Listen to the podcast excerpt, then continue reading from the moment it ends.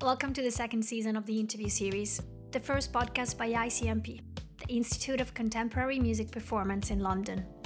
I'm Lara, a member of the marketing team at ICMP, and this time I'll be focusing on some of the people that have made and continue to make ICMP a pioneer in the UK when it comes to music higher education, our tutors.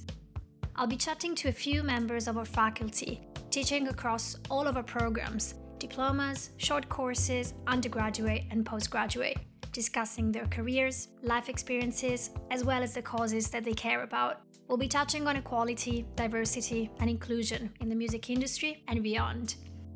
As always, expect to hear great advice and compelling anecdotes. I hope you enjoy listening to the podcast as much as I know I did enjoy interviewing the guests. Show us some love on social media at ICMP London and if you feel extra generous today, subscribe to not miss any new episode.